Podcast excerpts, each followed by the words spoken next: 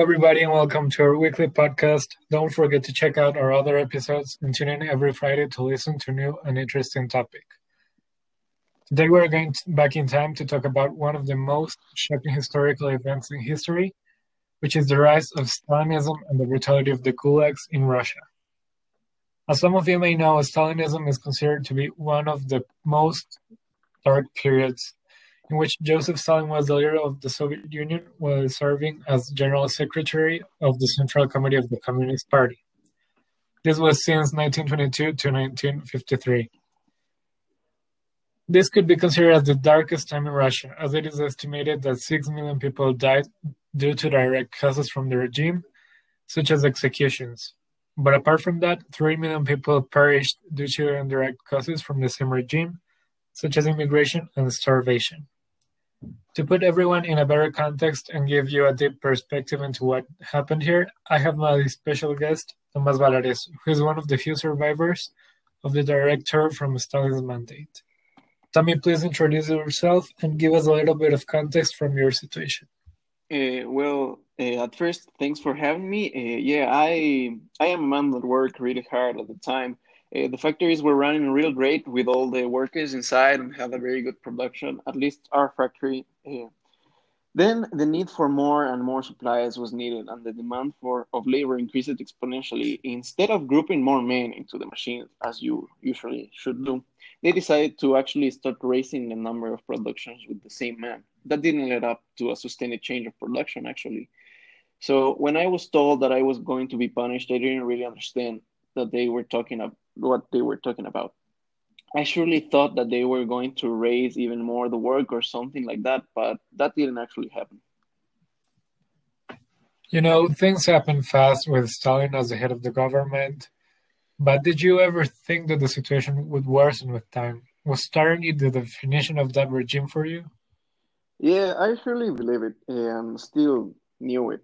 Uh, the thing was that I always had the expectations for things to worsen. I knew it all along, thanks to my friends in other parts of the Soviet Union where it was real harsh.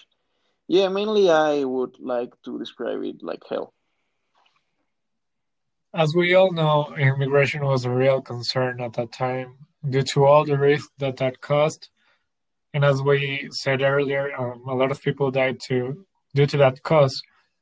So for you, was leaving the country an option uh, while all this happened, or were you so terrified by the consequences that you decided to stay?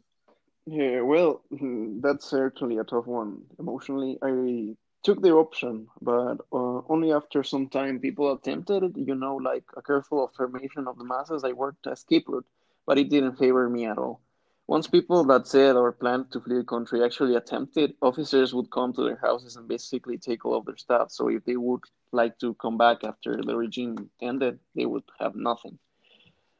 Uh, but how did they know that they left? Well, I suppose that the people in the command on, of the fields noted the authorities. So, as you worked in a factory, um, I bet you had a social circle. I bet you had some friends. But tell me about people close to you at that time. Were friends of you executed as well? Well, most of my friends uh, that were sent to the Gulag died from exhaustion. Uh, exhaustion, sorry. Actually, uh, one time I remember that we were working to give you some context. I used to work in a forge when I worked in a factory, not in the Gulag making like steel rods and other bolts or, or stuff like that. And as I was uh, really knowing the arts of metallurgy, uh, the officer assigned me to a different work to be more punishment. Uh, the, uh, I had to cut wood actually and make like wood stuff. We didn't have the tools that you have right now with uh, wood. It was either the axe or the grinder. We were assigned the axe, and my friend couldn't handle the work anymore, and basically placed the axe in the ground and jumped it into it head down. Uh, that wasn't the only way people died. In the desperation, a lot of people have several strange ideas to end it all.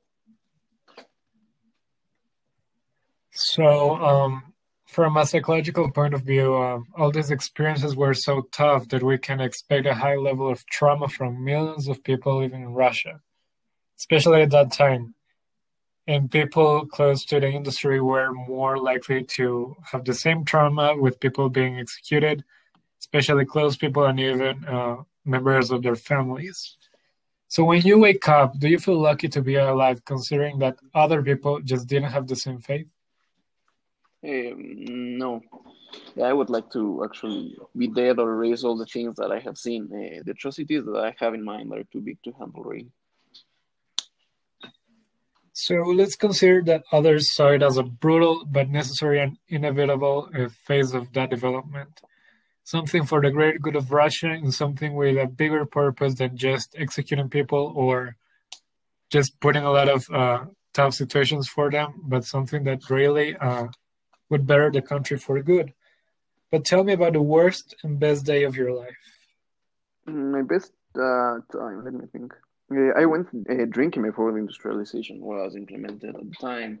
Well, I was actually a servant in one of the royal family's lands. And I was a kind of cook or butler, depending on the day or the need that the royal family had. I had great, and bad days at the time, but I remember not being forced to work, uh, more forced to be formal actually, and to treat guests or the royal family in a certain way. That was the most difficult part. The worst day of my life, I think that was the day that I almost get killed by um, by machinery, by a minecart in the gulag. It's been quite a, quite a while since all that happened, but still, as we talked earlier, um, there's still a lot of trauma and in a really tough psychological state for all the people that lived that.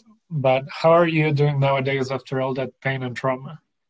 Well, after the time, I still don't understand the means, uh, the need of things to be fast. Uh, that is just brutal. Uh, I would like to have an apology or even a compensation, but that's not going to happen. I know it sounds stupid, but there is no solution for all the psychological damage that I have from the time, also as the physical damage that I have.